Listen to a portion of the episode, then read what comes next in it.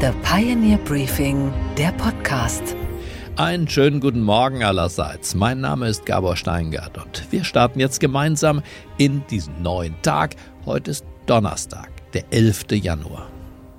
Äh, nicht nur wir sind unzufrieden mit der Regierungspolitik, die erfolgt aus der Berliner Blase heraus, oft auch beraten von Menschen, die noch nie gearbeitet haben, geschwitzt haben. Jede Bewegung hat ihren Sprecher und die Bauern haben sogar einen Lautsprecher. Joachim Ruckwied heißt der Mann, er ist Präsident des Deutschen Bauernverbandes, der 270.000 Betriebe vertritt. Im ZDF Morgenmagazin zeigt er, dass er weiß, wie das geht mit dem Klartext. Da muss sich was verändern.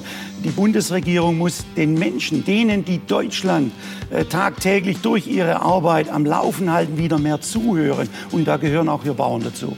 Seit über zehn Jahren ist der Mann im Amt und auch für ihn lautet das Motto nah dran am Bodenständigen. Nicht Wolkenkuckucksheim, sondern Kuhstall sieht auch Sprachcoach Stefan Wachtel so.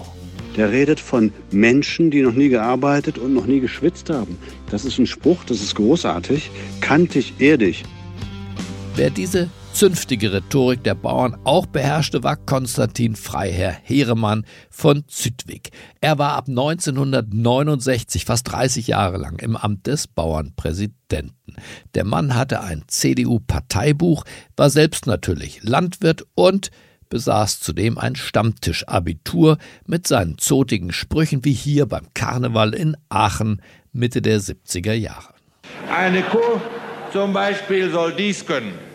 Leistung steigern, Butterberge abbauen, Export fördern, Magermilchpulver verteilen, Richtlinien befolgen, die Wünsche Neuseelands beachten, die Umwelt nicht übermäßig belasten und dann vorher sich selber noch schlachten.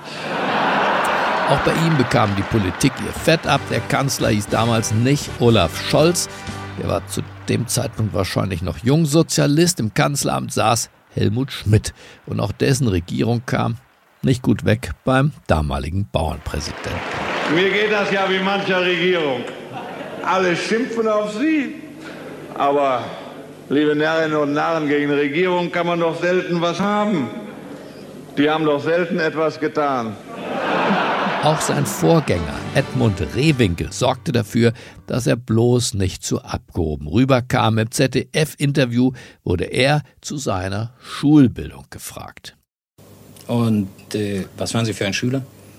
Na, so übermäßig war das nicht. Ich war einseitig begabt, darf ich wohl sagen. Kann wohl sagen, also mit dem Sprachen stand ich auf Kriegsfuß äh, nachher auf der Realschule. Mathematik habe ich Gott sei Dank alles wieder vergessen. Aber in den Nebenfächern war ich äh, ein großer Mann in der Schule. Und äh, ich habe nachher doch gemerkt, dass die Nebenfächer der Schule die Hauptfächer des Lebens sind. Welche Nebenfächer meinen Sie? Na, ich hatte Interesse für Geschichte, für Geografie, Wirtschaftsgeografie, Biologie und alle solche Sachen. Fazit, diese Bauernpräsidenten sind wie aus dem Kinderbuch. Sie etablieren mit ihrer authentischen Sprache das Gegenteil zu den Politikerphrasen. Engstirnige Politiker fühlen sich düpiert, schlaue Politiker hören zu und lernen. Unsere weiteren Themen heute Morgen. Gabriela Keller ist Investigativjournalistin bei Korrektiv und sie erklärt uns ihre neueste Recherche über rechtsextreme Kreise und eine mögliche Verschwörung. Die Teilnehmer nennen das Remigration in dem Sinne, dass sie halt Menschen, die sie als nicht deutsch definieren, die sollen aus Deutschland vertrieben werden. Anne Schwede an der Wall Street hat das Update rund um den Bitcoin ETF und vor 60 Jahren wurde in Los Angeles der Inbegriff der Partyszene geboren. Außerdem lernen wir, dass Krokodile nicht nur eine harte Schale, sondern auch einen sehr weichen Kern haben. Die Tagesschau hatte gestern eine Hammermeldung aus dem dunklen Milieu der rechten Szene in Deutschland.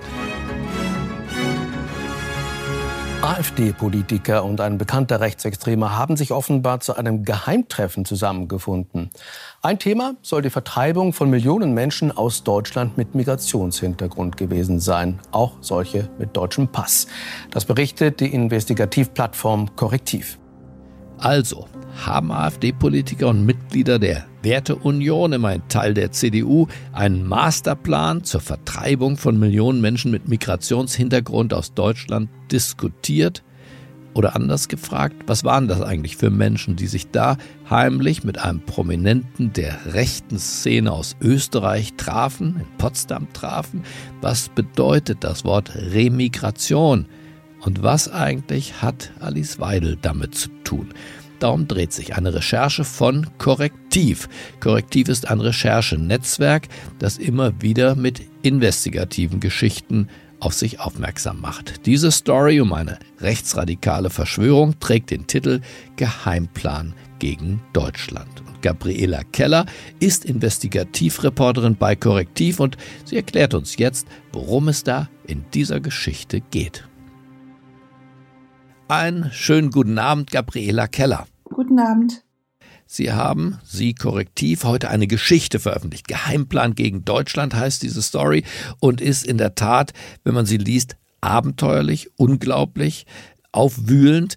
Erzählen Sie uns mehr darüber. Zunächst mal, es geht um Menschen aus der Neonazi-Szene, aber auch aus der AfD-Szene, auch Unternehmer, die sich in Potsdam in einem Hotel treffen. Wer genau, Frau Keller, hat sich da wann getroffen? Zum einen sind es also wirklich knallharte Neonazis und Rechtsextreme, die auch zum Teil schon seit Jahrzehnten in extremistischen rechten Netzwerken ähm, tätig sind. Vor Ort waren allerdings auch AfD-Mitglieder und zwar jetzt nicht irgendwelche AfD-Mitglieder, sondern zum Beispiel Roland Hartwig, der persönlicher Referent oder rechte Hand der Parteichefin Alice Weidel ist, wo das tatsächlich in der Partei halt relativ schon hoch an die Spitze geht. Also das sind jetzt nicht irgendwelche Leute, das schon, sind schon Leute, die in der Partei auch Einfluss und Mandate und Funktionen haben. Und dann war Martin Sellner dabei. Sagen Sie nochmal, wer Martin Sellner ist. Das ist ein Mann, der in der rechtsextremen Szene sowas wie ein Promi ist, richtig? Genau, wurde auch dort so, so ein bisschen zelebriert als Star. Herr Sellner ist ein österreichischer, ein Rechtsextremer aus Österreich, der lange, lange jetzt das Gesicht der identitären Bewegung gewesen ist und praktisch als Vordenker der rechtsextremistischen Szene Theorien und Ziele vorgibt. Gleichzeitig waren auch Unternehmer vor Ort. Ich habe die Einladungsliste ihrer Story äh, dazu gelesen. Unternehmer mhm. aus dem Bereich der Gastronomie. Ich lese aber auch einen Namen wie Alexander von Bismarck, ein Nachfahre offenbar des Reichskanzlers Bismarck. Äh, was sind das für Unternehmer gewesen? Wer ist Herr Bismarck? Das war so einer der Sachen, die uns halt gegruselt haben, dass das halt, okay, Rechtsextreme verbreiten rechtsextreme Thesen, aber dass das so weit in so ein gut bürgerliche Kreise auch hineingeht. Ne? Also es waren Ärzte da, der Haupteinladende, das ist ein Zahnarzt, ein ehemaliger aus Düsseldorf. Ähm, wir haben gerade schon Gastronomie gesagt, das war in einem ersten Einladungsschreiben erschien der Name Limmer, das ist der Gründer von Backwerk und ähm, Investor bei ähm, dieser Burgerkette Hans im Glück. Übrigens, beide haben sich heute distanziert. Der Organisator, Herr Möhrig, hat halt ähm, nach unseren Erkenntnissen auch vor Ort sich gebrüstet mit Unternehmern, die alle irgendwie bereit sind, ähm, zu, zu, zu spenden. Aber was war das Thema? Warum hat diese Gruppe sich getroffen? Wahrscheinlich gibt es jeden Tag neonazistische Treffen irgendwo, vielleicht auch in Hotels. Aber hier diese äh, Gruppierung hatte ja ein spezielles Thema, das sie eben mit Geheimplan gegen Deutschland überschreiben. Ein Plan, wie man, aber schildern Sie selbst. Was war das Thema? Also es gab eine ganze Reihe, es war ein Tag, der gefüllt war mit Vorträgen von unterschiedlichen Personen und da gab es ganz unterschiedliche Schwerpunkte, aber letztlich ging es, kreist es immer um ein Thema und das wurde auch gleich am Anfang so gesagt. Ähm, die Teilnehmer nennen das Remigration. Das klingt jetzt nach so einem wissenschaftlichen Begriff. Was sie aber eigentlich meinen ist, dass sie praktisch die Zuwanderung rückgängig machen möchten, in dem Sinne, dass sie halt Menschen, die sie als nicht deutsch definieren, nach ihren eigenen Maßstäben, nach ihrer eigenen, also nach, also man kann eigentlich sagen, nach rassistischen Kriterien, äh, die sollen aus Deutschland vertrieben werden äh, mit unterschiedlichen Strategien. Das ist das Ziel und das ist eigentlich auch das Ungeheuerliche, weil das tatsächlich sehr, sehr weit geht und auch, und das ist ausdrücklich dort besprochen werden worden, Menschen betreffen soll, die einen deutschen Pass haben oder die auch schon in zweiter Generation vielleicht einen Pass haben. Das heißt, es sind tatsächlich rein rassistische Kriterien, nach denen das dann ähm, gedeutet werden soll. Also ich fasse das nochmal zusammen. Remigration, ich kannte das Wort bis dato nicht, ist dann das Gegenteil von Migration. Die Migranten kommen zu uns und Remigration ist die Vertreibung, die Auswanderung gegen den ursprünglichen Willen der Menschen, die, die Auswanderung, Ausgliederung von Migranten aus Deutschland. Wohin?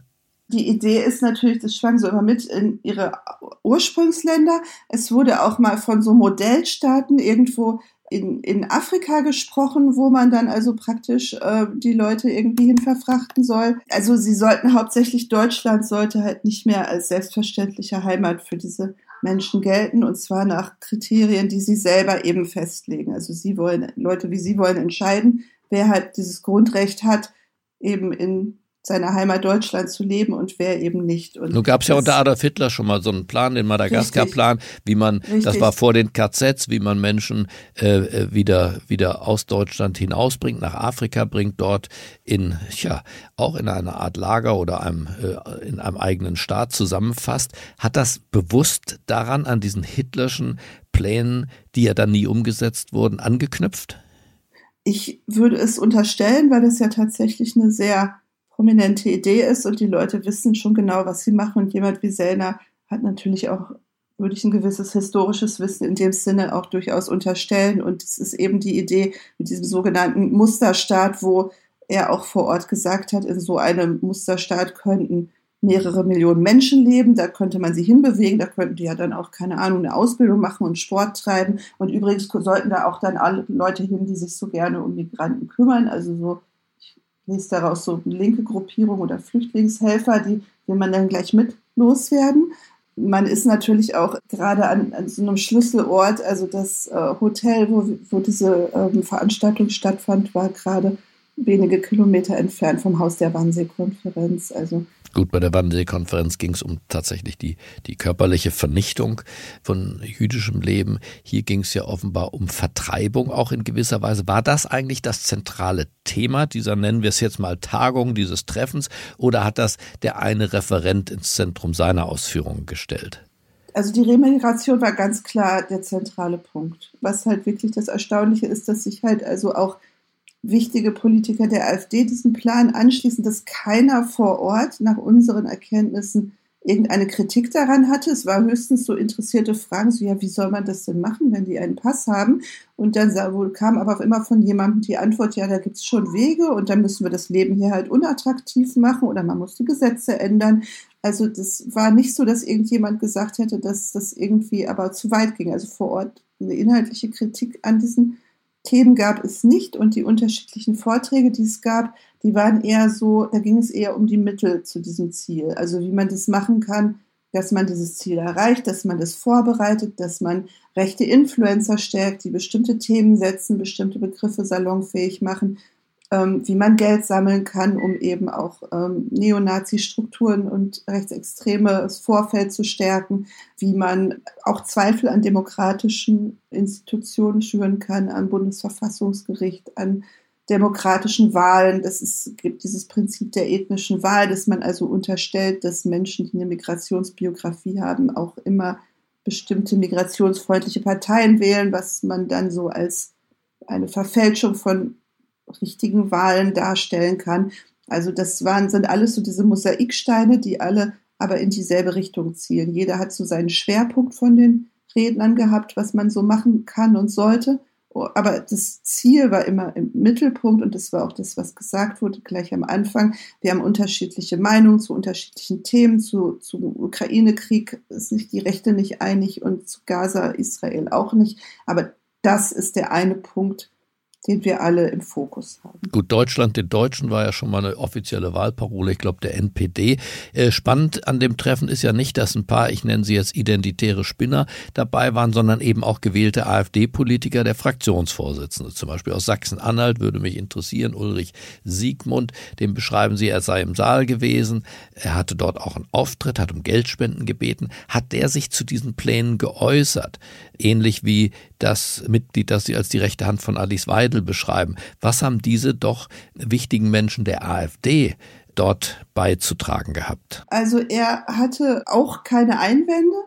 Und diese Idee oder diese Äußerung, er in Sachsen-Anhalt, das sollte für diese Art, diese Gruppe von Menschen möglichst unattraktiv sein, zum Beispiel in Sachsen-Anhalt zu leben. Ne? Das, so wie er das präsentierte, war es so, dass er sich das relativ einfach vorstellt, das umzusetzen.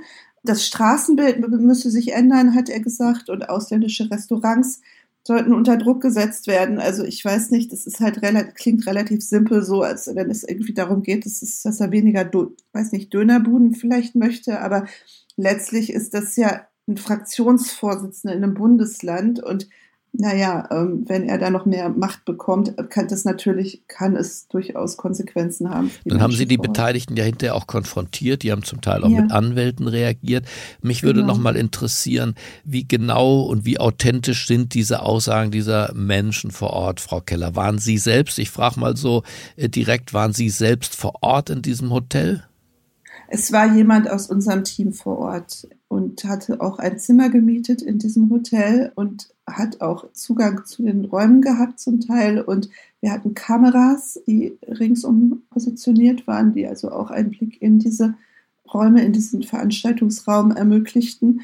Es war sehr aufwendig und sehr, sehr aufwendig vorbereitet. Das hat eine starke Sicherheitskomponente und wir möchten einfach verhindern, dass es sich dadurch Risiken ergeben für Einzelne. Das hat auch da, also deswegen können wir jetzt nicht so ganz ins Detail gehen, aber ja, uns liegen sehr detaillierte Informationen, genaue Informationen über den Inhalt der Vorträge vor und die konnten wir auch überprüfen. Ja, Frau Keller, dann bedanke ich mich mal für den Einblick in diese komplizierte Recherche und ihr Ergebnis und würde sagen, wir bleiben in Kontakt. Mal gucken, was die nächsten Tage dazu bringen. Die Beteiligten werden ja ganz so windelweich, wie sie das bislang getan haben, vielleicht nicht äh, davon kommen, sondern sich auch nochmal einlassen müssen zu den Details. Bis dahin erstmal vielen Dank, Frau Keller. Ich danke Ihnen sehr, dass ich dabei sein durfte und äh, von der Recherche erzählen durfte. Und es wird weitere Veröffentlichungen dazu auf jeden Fall geben. Vielen Dank. Danke Ihnen. Und was ist heute an den Finanzmärkten los?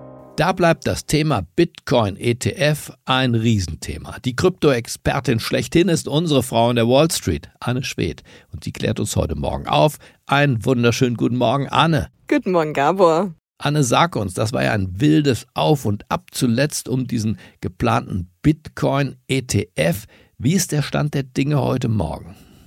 Ja, die Börsenaufsicht, die SEC, hat gestern, wie erhofft und erwartet, grünes Licht gegeben für einen Bitcoin-Spot-ETF. Das ist echt eine historische und auch weitreichende Entscheidung und es ermöglicht es nun, ich sag mal, normalen Anlegern einfach über einen ETF in die Kryptowährung zu investieren und das alles unter Aufsicht der Regulatoren. Man muss also keine Angst haben, dass zum Beispiel eine Kryptobörse pleite geht und dann sein ganzes Geld weg ist. Zuvor hatte es Verwirrung gegeben, weil am Dienstag auf dem offiziellen Social Media Account der SEC noch gepostet wurde, dass der Bitcoin Spot ETF schon zugelassen sei. Daraufhin hatte die SEC aber gesagt, ihr Account sei gehackt worden und sie habe noch keine Zulassung gegeben. Jetzt war es dann aber gestern wirklich soweit. Und was jetzt wahrscheinlich passieren wird, ist, dass der Bitcoin Trust von der Firma Grayscale, in dem ja jetzt schon 29 Milliarden Dollar in Bitcoin drin liegen, in einen ETF umgewandelt wird. Außerdem wird die Konkurrenz, also Wall Street Größen wie zum Beispiel BlackRock oder Fidelity, ebenfalls einen Bitcoin-Spot-ETF rausbringen. Dieses ganze Hin und Her mit der Zulassung und dem gehackten SEC-Account hat den Preis von Bitcoin auf eine wilde Achterbahnfahrt geschickt. Teilweise fiel der wieder unter die 45.000 Dollar Marke. Inzwischen liegt er aber wieder über der 46.500 Dollar Marke. Also echt super für die Bitcoin-Anleger. Und dann, Anne, gibt es ja Neuigkeiten von Amazon. Der Versandriese setzt auf einmal den Rotstift an. In welchem Bereich eigentlich? Ja, Amazon streicht hunderte Stellen in den Bereichen Prime Video und den MGM Studio Abteilungen. Zur Begründung heißt es, man will diese Kürzungen machen, um die Investments in den Langzeiterfolg des Geschäfts zu priorisieren. Man habe im letzten Jahr alle Aspekte des Geschäfts durchleuchtet und hatte sich zum Ziel gesetzt, mehr erfolgreiche Filme und Serien rauszubringen. Und dabei habe man Stellen gefunden, die man effizienter gestalten könne. Auch bei Amazons Livestreaming-Service Twitch werden rund 500 Stellen gestrichen. Seit Ende 2022 baut Amazon eigentlich schon massiv Stellen ab, nachdem während des Nach-Pandemie-Booms einfach zu viele Leute eingestellt wurden. Insgesamt wurden ja schon 27.000 Stellen in allen Bereichen abgebaut. Die Amazon-Anleger freute dieser Schritt aber. Die Aktie legte um 1,6 Prozent zu. Und was, Gabor, geht eigentlich gar nicht? Na, dass Krokodile nur als furchterregende, wilde, räuberische Reptilien angesehen werden, so wie in dem Dokumentarfilm Crocs Down Under dargestellt. The saltwater crocodile. One of the most fearsome predators on the face of the earth.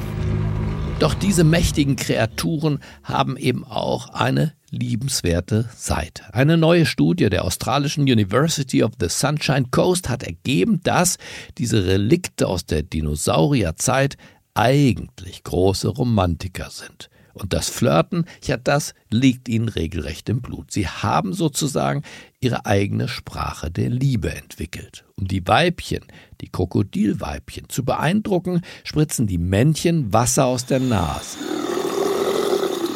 geben fauchende Geräusche von sich und produzieren Wasserblasen. Eine Art Liebeslied entsteht.